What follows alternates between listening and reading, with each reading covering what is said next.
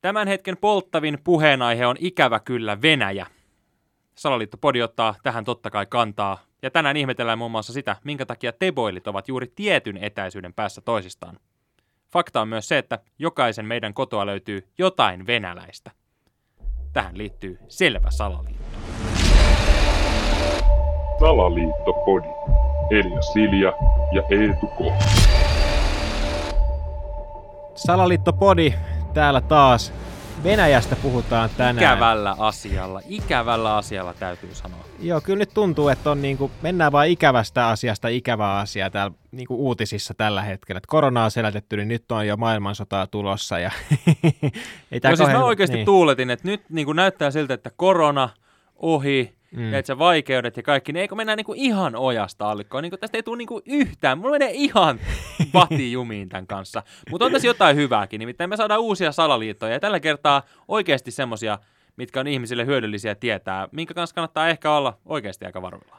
Joo, nyt ollaan niinku todellakin ajan hermoilla, nimittäin vaikka Venäjä nyt ei ole tällä hetkellä kuitenkaan hyökkäämässä Suomeen, ne on hyökkäämässä Ukrainaa, mutta kuitenkin vähän on tässä niinku tiukat paikat meilläkin täällä. Joo, Sauli Niinistö kertoo, että Suomeen ei kohdistu mitään uhkaa. No mä niin. veikkaan, että siinä vaiheessa, kun Sauli sanoi, että nyt kohdistuu uhka, niin sitten me ollaan jo rajalla vastassa.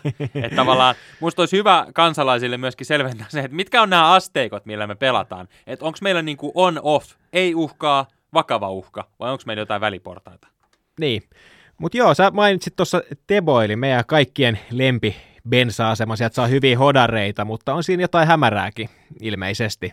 No joo, siis mä oon ymmärtänyt näin, kun mä tässä hieman karttaa katselin, mm. että äh, Teboil-asemiahan varsinkin nykyään on yllättävän ehkä harvassa. Mm. Mä en tiedä, onko ihmiset tuomannut, että apsiasemiahan meillä on siellä sun täällä. Sitä monesti nauretaankin, että, että ihan sama mihin päin katot, niin ABC-torni näkyy. Niin. Mutta Teboileja nykyään aika harvassa. Niin. Ja mä sitten otin tuohon Navigatorin auki, ja mä rupesin vähän tarkemmin katsoa tätä Teboilia ja sitä, että missä niitä bensa-asemia on. Mm. Ja tein aika merkittävän havainnon.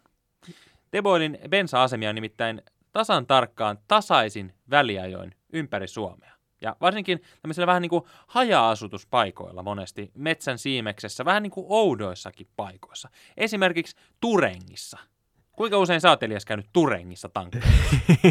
en ole käynyt kertaakaan Turengissa, mutta mä oon kyllä kiinnittänyt huomioon tuohon samaa asiaa, nimittäin mä just tuossa pari viikkoista ajelin tuolla Pohjois-Karjalassa ja sielläkin oli niin kuin valtatien varressa niitä ABCitä, sitten sä käännyt jonnekin pikku sivutielle sinne metsän siimekseen ja siellä on sitten se teboili. Että ei siinä ole niin kuin, käytännössä jos ajattelet bistestä, niin siinä ei ole mitään järkeä. No ei, no eihän siinä ole mitään järkeä olekaan, että sä pistät bensa sinne, missä ihmiset ei aja. Niin. No mutta pitää muistaa kuitenkin, Teboilin taustayhtiö mm. Lukoil mm. on venäläisomistuksessa. Joo, mulla on tässä Teboilin Wikipedia auki ja alun perinhän se perustettiin nimenomaan niin kuin, äh, suomalaisittain, mutta sitten vuonna 1948, eli just niin kuin tämän toisen maailmansodan jälkeen, niin, Sattumalta. niin se myytiin neuvostoliittolaiselle Sojutnevk-sportille – Helppo nimi. Mutta itse Serkku on saman niminen. Okei. Okay. Ihan sattumalta. Hän on, hän on tuolta Imatralta päin, niin hänellä on vähän semmoista sukujuurta. Joo, okei. Okay. Joo. Mutta niin, niin Teboille ja niin kuin sanoin aikaisemmin, venäläisomistuksessa mm. ja tasaisin väliä. No, mä vähän selvitin tätä välimatkaa. Se on noin 2500 kilometriä. Joo. Joo. Välillä saattaa olla vähän vähemmänkin, mutta about siihen 200 päälle se mm. normaalisti asettuu. Niin. Niin arvatko, mikä on venäläisen panssarivaunun keskikantama bensatankilla? No itse asiassa mä aika lailla tiedän sen, että armeijassa oli puhetta tästä, että se kuluttaa semmoinen 50 litraa satasella ja siinä on parisadan litraa tankki, niin se on suurin piirtein 250 litraa. Tai siis sillä ajaa suurin piirtein 250 kilometriä noin keskimäärin. No juuri näin. Eli siis Eboilit on oikeasti asetettu Suomessa venäläisen panssarivaunun bensatankin kantaman välein. Eli niin. aina sä pystyt tankkaamaan, kun se on lopussa. Ja sen takia niitä on vähän siellä täällä korvessa. Ja siis oikeasti täällä voi käydä ihmiset mittatikulla tuolla mittaamassa. Käykää katsomassa, missä on teboileja. Niin. Siellä niitä on. Siellä, missä kenenkään ei pitäisi liikkua, paitsi niin. kenties jonkun taustarintamassa etenevän venäläispataljoon. Niin tämmöisen vihreän NS-rauhanturvaaja joukon panssarivaunu. Tunnuksettomat venäläiset panssarivaunut ajelevat pitkin suomalaisia metsiä ja tankkaavat Teboililla. Onko syytä huolestua, Sauli Niinistö? No ei missään nimessä kannata tässä vaiheessa. Suomeen ei kohdistu minkäänlaista uhkaa. Oho, ei, ei kohdistu.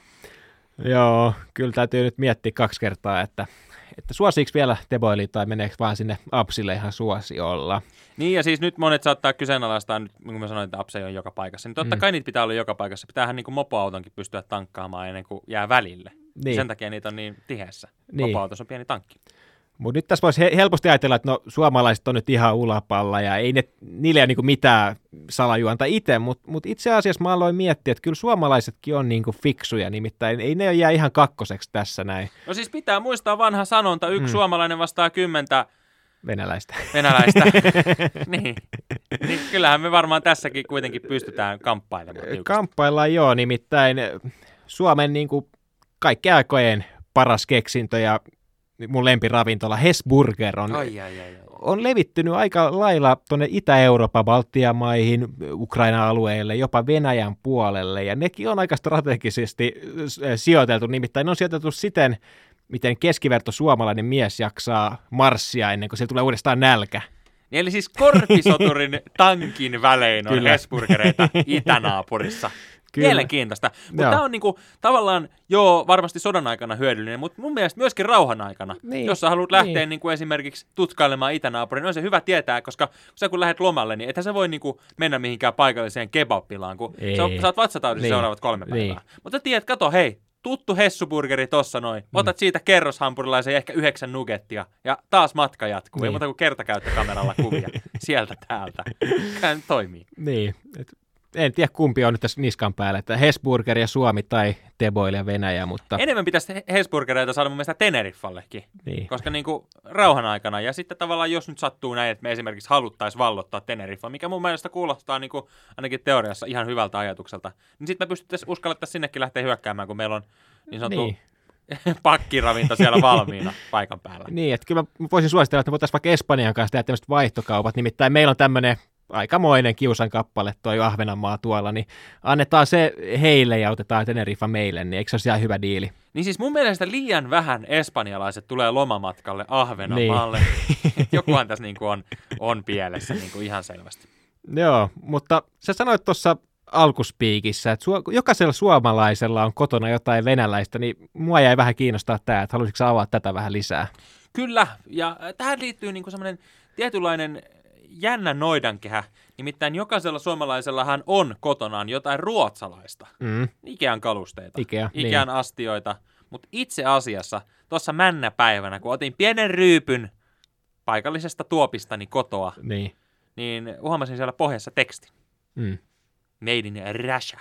Joo. Mä itse asiassa huomasin ihan samaa asiaa yksi päivä ja mä yllätyin siitä. Mä jotenkin ajattelin, että No kyllä mä tajusin, että ei ne nyt Ruotsissa ole tehty, mutta mä ajattelin, että se olisi joku mm. Kiina tai India tai Bangladesh, mutta mm. mut se oli Venäjä. Aika erikoinen mun mielestä, että Venäjällä tehdään niin kuin Ikean. Kuitenkin jos miettii, että jos Suomi ja Venäjä on napit vastakkain, niin Suomi ja Ruotsi vasta onkin napit vastakkain tällä mm. hetkellä, että, että sinänsä erikoista, mutta voisiko tähänkin liittyä joku salaliitto, nimittäin mä tässä tota, niin, niin näin tämmöisen Iltasanomien uutisen, Okei. Okay. Tämä on vähän vanha uutinen, tämä on itse asiassa kymmenen vuotta vanha uutinen. No, mutta... ei se ole vielä mitään tässä meidän mittapulla. mutta tässä kymmenen vuotta vanhassa uutisessa niin Ikea varoittaa särkyvistä juomalaseista. Ja tässä sanotaan, että Ikea pyytää lasisten rundmukien ostajia lopettamaan lasien käytön välittömästi. Nimittäin äh, nämä lasit hajoaa tosi helposti ja yli, yli viisi henkilöä on vakavasti loukkaantunut näiden lasien takia. Okei, ei tuo nyt vielä kuulosta miltään niin massaiskulta niin, suomalaiseen niin, yhteiskuntaan. Voisiko tähänkin sitten kuitenkin liittyä ehkä se sama ajatus kuin siihen Teboiliin? Eli kun kuitenkin jossain vaiheessa kaupunkeja tullaan valtaamaan mm. ja mennään tähän kaupunkisota-asetelmaan, niin pitäähän sitä Venäjän pojankin jostain vähän nestettä saada. Niin onpahan niin. sitten joku turvallinen muki, mistä niin. ottaa. Se sitten, että voiko venäläinen suomalaista hanavettä käyttää, niin on mun mielestä eri asia. Mutta voihan ne aina tehdä niin kuin riihimäärä, laittaa vähän mehua sekaan. Niin, niin kyllä. Et ehkä se on toi, mä lähinnä ajattelin, että onko tämä kuin salaliitto, että jossain tiettynä hetkenä ne kaikki lasit hajoaa ja just kun Suomen valtiojohtajat on juomassa sitä päiväkahvia, niin se hajoaa käteen, mutta eh- ehkä se ei ihan niin pitkälle mene kuitenkaan sitten. Niin onhan näitä, näitä tämmöisiä niin kuin sähköimpulssiaseita, millä sä saat niin kuin, vaikka tietyn kaupungin niin. läpi meneen tämmöisen sähköimpulssin, niin. mikä sitten boksauttaa kaikki. Voi niin. se olla, niin. tietää. Menee ja tiedä. Mutta joo, tässä on pari hyvää vinkkiä kaikille. Nämä kannattaa pitää mielessä nyt, kun kuitenkin eletään, eletään jänniä aikoja. Että, että... Niin ja ei me mitään sotaa haluta missään nimessä lietsoa, mutta tavallaan niin kuin, hyvähän se on ihmisten tietää tämmöisiäkin asioita. Oh, joo, ehdottomasti. Pitää kohdata totuus. Joo, pitäkää kieli keskellä suuta, kun liikutte tuolla. Ja etenkin kun juotte vettä, tai mitä vaan. Pienen ehkä snapsin. Ajattelin niin. ainakin itse ottaa. Mutta en missään nimessä venäläistä voi. Ei, ei.